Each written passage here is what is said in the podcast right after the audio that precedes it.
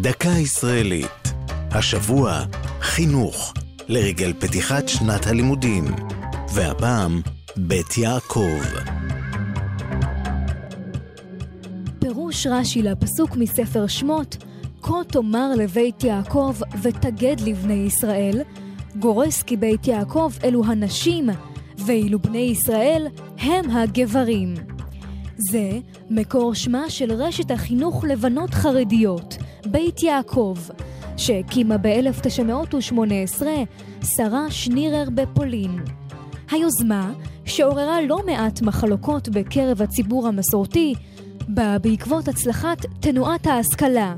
בעוד הגברים למדו בישיבה, למדו הבנות החרדיות במוסדות חילוניים, והדבר עורר חשש מהתבוללות ומחילון.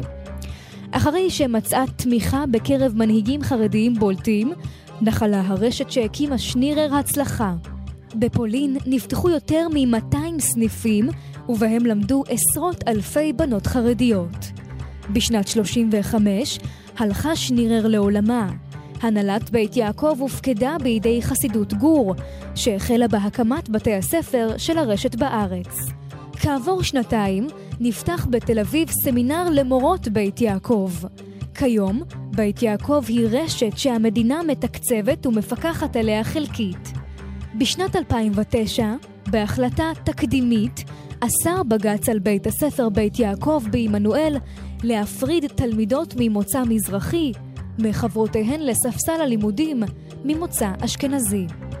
זו הייתה דקה ישראלית על חינוך ובית יעקב. כתבה מאיה נויפלד. ייעוץ הדוקטור חיים זיכרמן. ייעוץ לשוני הדוקטור אבשלום קור.